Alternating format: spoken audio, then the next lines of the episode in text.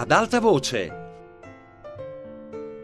Marco Paolini legge Un anno sull'altipiano di Emilio Lussu.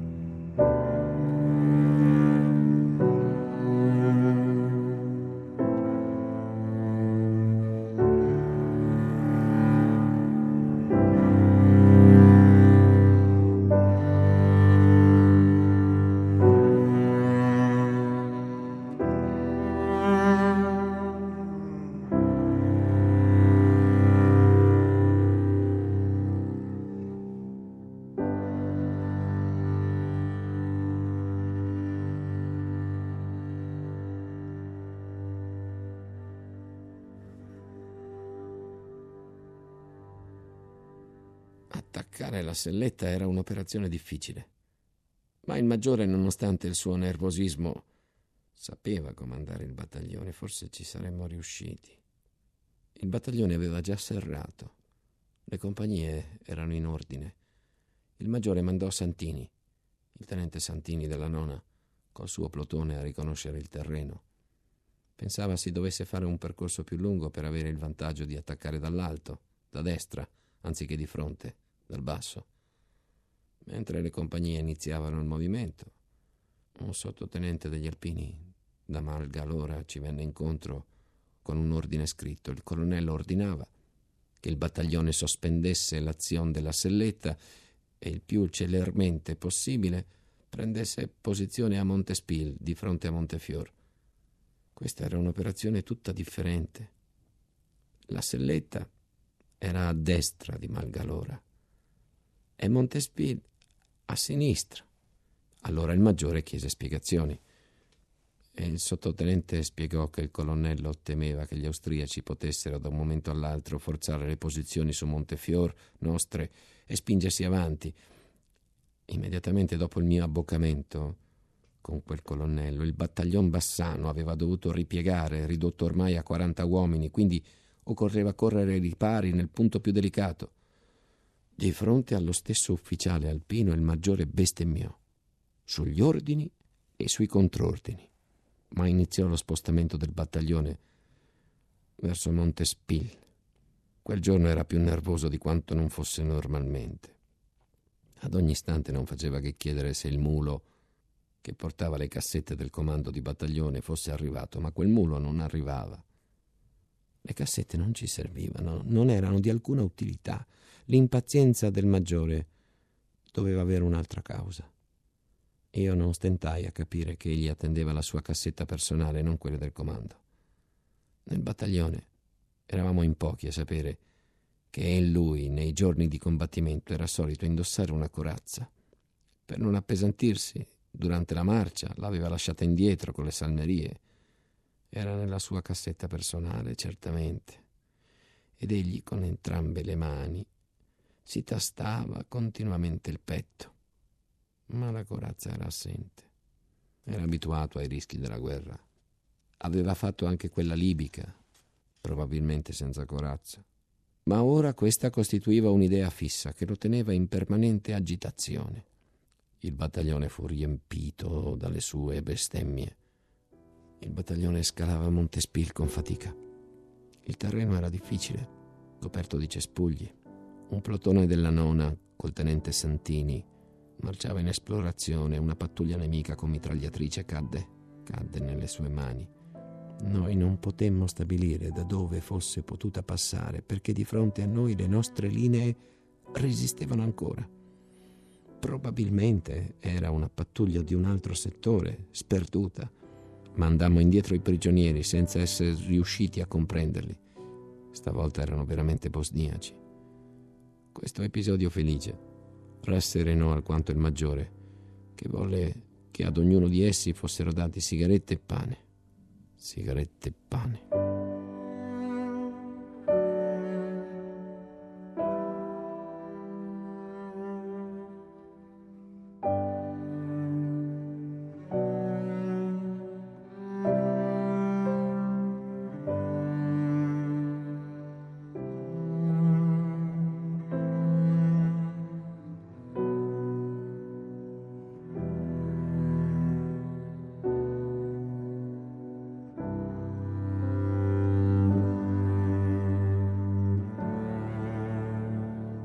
Verso le 5 del pomeriggio arrivammo a Montespil. Montefior resisteva ancora. Attorno a Montespil erano accorsi anche battaglioni di fanteria d'altri reggimenti. Un sottotenente di questi battaglioni ci vide arrivare e ci venne incontro per far collegamenti. Quando risalì al suo comando lo accompagnai per rendermi conto delle forze su cui il battaglione nostro poteva contare alla sinistra. Così caddi per la seconda volta sul tenente colonnello dell'osservatorio di Stoccareto Comandava due battaglioni del suo reggimento. Anch'egli dipendeva dal comando gruppi alpini. Stava sdraiato sotto una tenda aperta, protetta da una gran roccia. Fu lui che mi vide per primo e mi chiamò. Venga qui. Sieda un minuto. Cosa le avevo detto io? Ecco che gli austriaci attaccano Montefior. Io mi sedetti per terra vicino alla sua tenda, rimase sdraiato su una coperta da campo. Una bottiglia senza marca, un bicchierino sempre a portata di mano. Mi rivolse qualche domanda sugli studi. Ah, lei conosce l'Università di Torino. Bravo. Facciamo quattro chiacchiere, ma senza parlare di guerra. Era piemontese. Sempre guerra, guerra. C'è da diventare pazzi, no? Con lei posso parlare francamente. Io dissi certo, è un piacere. Sono un ufficiale sbagliato. Sinceramente, ho la faccia di un ufficiale di carriera io. Ho fatto due anni d'università a lettere, sempre il primo del mio corso. Quella era la mia carriera, ma mio padre aveva un chiodo in testa. Ma che chiodo, aveva una sciabola. Mi ha obbligato a entrare nella scuola militare. Cosa vuole mio padre era colonnello, mio nonno generale, mio bisnonno generale, otto, dico otto, generazioni di ufficiali in linea retta in corpo. Mi hanno rovinato. Parlava lentamente e beveva lentamente, a sorsi, come si centellina una tazza di caffè. Io mi difendo bevendo, altrimenti sarei già al manicomio. Contro la scelleratezza del mondo un uomo onesto si difende bevendo. È da oltre un anno che faccio la guerra, un po' su tutti i fronti, e finora non ho visto in faccia un solo austriaco. Eppure ci uccidiamo a vicenda, tutti i giorni, senza conoscersi, senza vedersi. È orribile è per questo che ci ubriachiamo tutti da una parte e dall'altra. Lei ha mai ucciso nessuno, personalmente, con le sue mani? No, spero di no. Io nessuno. Già, non ho visto nessuno. Eppure, se noi tutti di comune accordo lealmente cessassimo di bere, forse la guerra finirebbe. Ma se bevono gli altri, bevo anch'io.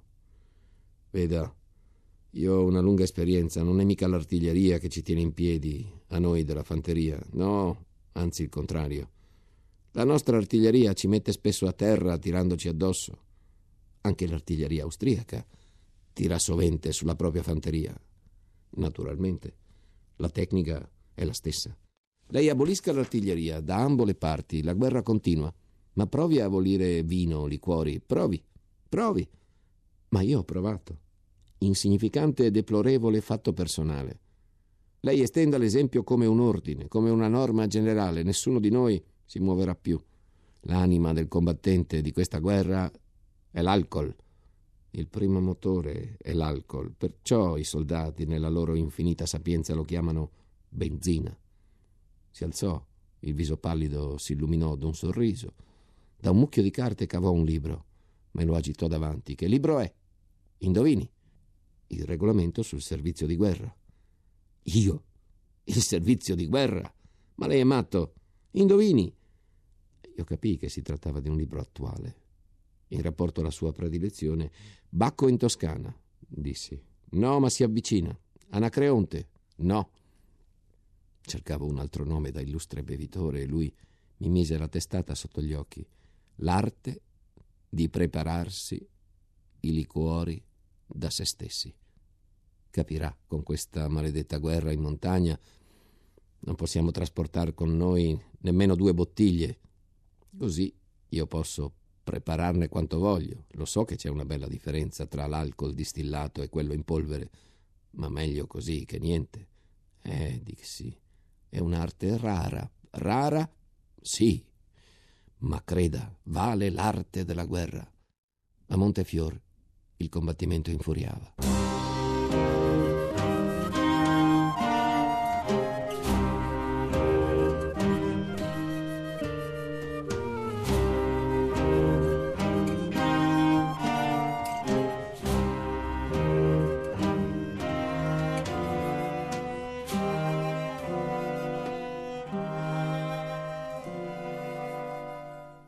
Perché quel beccamorti non gli è venuto ancora su? mi diceva il maggiore, irritato che il tenente medico ancora non avesse raggiunto il battaglione. Se io gli do una lezione, quello finirà con lo stabilire il posto di medicazione a casa sua. E si eccitava. Sempre di più. Le cassette del comando non arrivavano ancora. Il battaglione era a Monte Spil da oltre quattro ore e lui divenne addirittura furioso quando si presentarono al comando due carabinieri che accompagnavano un soldato della nona sorpreso a Foggia, senza aver potuto giustificare l'assenza dal suo reparto. Il comando di brigata lo faceva accompagnare in linea in quel modo, persuaso che si trattasse di un tentativo di diserzione. Un disertore nel mio battaglione. E gridava il maggiore. Il mio battaglione non ha mai avuto un disertore, ma io lo fo fucilare su due piedi. E poi, a meno che i carabinieri non fossero toscani, Essi non sentirono in vita loro tante bestemmie come nei pochi minuti che seguirono. Il maggiore interrogò quel soldato. Era Marrasi Giuseppe, il bosniaco. Sosteneva stavolta d'aver smarrito il tascapane con le due scatolette di carne di riserva e che per evitare una punizione egli era ritornato indietro con la speranza di poterlo rintracciare sotto Foggia nel punto dell'ultimo addiaccio della sua compagnia. Ma che riserva e che addiaccio? ribatteva il maggiore. E poi, rivolto ancora ai due carabinieri, diceva: Perché non l'avete già fucilato? Fu salvato Marrasi Giuseppe dall'arrivo del conducente che sopravvenne con il mulo, il mulo delle cassette del comando. Il maggiore sospese l'interrogatorio, licenziò i carabinieri e si occupò solo delle cassette. Io mi allontanai per non essergli di imbarazzo, accompagnato da Marrasi. Tu, gli dicevo, tu vai prendendo cattiva abitudine. Una volta ti perdi il tascapane, un'altra volta perdi te stesso, la prossima che perderai. Quello non rispondeva né alle mie considerazioni né alle mie domande. Ecco che il maggiore riapparve. Il petto un po' ingrossato ma sorridente, sembrava rinato, vide Marrasi, me, ci venne incontro, o che mi van cianciando di diserzione quei citrulli di carabinieri. Se qui vi sono dei disertori sono quelli, sono loro che vivono imboscati nelle retrovie. Te, Marrasi, via, in compagnia, e per le scatolette un voglio storie. Comprale, rubale, ma le scatolette hanno da essere al loro posto. Siamo intesi? Signor sì. E allora va in compagnia e non parliamone più.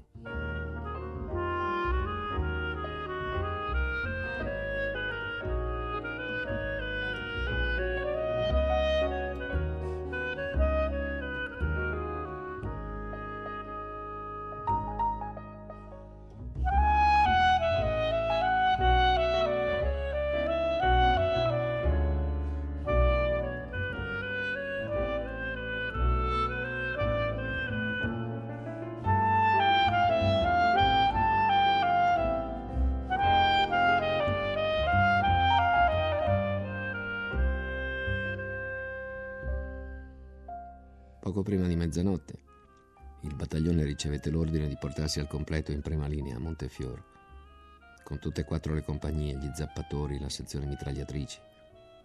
Prendemmo posizione al buio, un po' alla rinfusa, occupando lo spazio che l'altra truppa, spostandosi più a destra, ci aveva ceduto. Passammo tutta la notte scavando.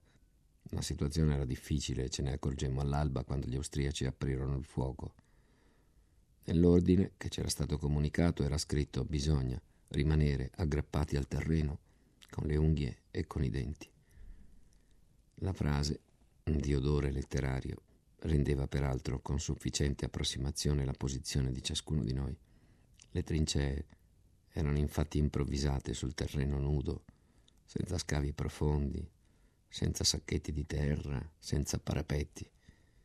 Più che trincee, avevamo trovato scavi individuali, non continui, che ciascheduno aveva provato di approfondire, se non proprio coi denti, certo, in gran parte con le unghie. Stavamo stesi mentre a terra, la testa riparata da qualche sasso, dalle zolle. A ogni raffica di mitragliatrice, a ogni sibilo di granata, istintivamente si faceva uno sforzo per occupare meno spazio. Ancora uno sforzo. Ancora meno spazio. Meno vulnerabilità. Sempre più piatti, più schiacciati, fino alla linea del suolo. Il bombardamento dell'artiglieria era fatto, oltre che da tutti i pezzi da campagna appostati nella conca d'Asiago, anche da grossi calibri. Per la prima volta i 305, i 420 entravano in azione sull'altipiano. Questi ultimi noi non li conoscevamo ancora. Quella traiettoria produceva un rumore speciale. Era un boato, gigantesco, a singhiozzo, si interrompeva di tanto in tanto, poi riprendeva, crescente, fino all'esplosione finale, trombe di terra, di sassi, frantumi, di corpi, si alzavano altissimi, eh, ricadevano lontani. Nello scavo, dove era caduto il colpo, poteva prendere posto un plotone ammassato. Io ripensavo alla corazza del maggiore. Rari colpi toccavano la prima linea. Gran parte si rovesciava alle nostre spalle, verso i due avvallamenti grandi laterali e attorno a Montespil. Tutto il terreno tremava sotto i nostri piedi. Un terremoto. Eh, un terremoto sconvolgeva la montagna.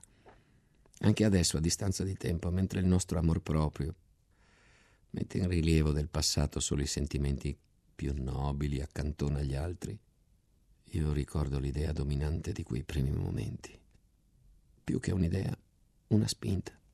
Salvarsi.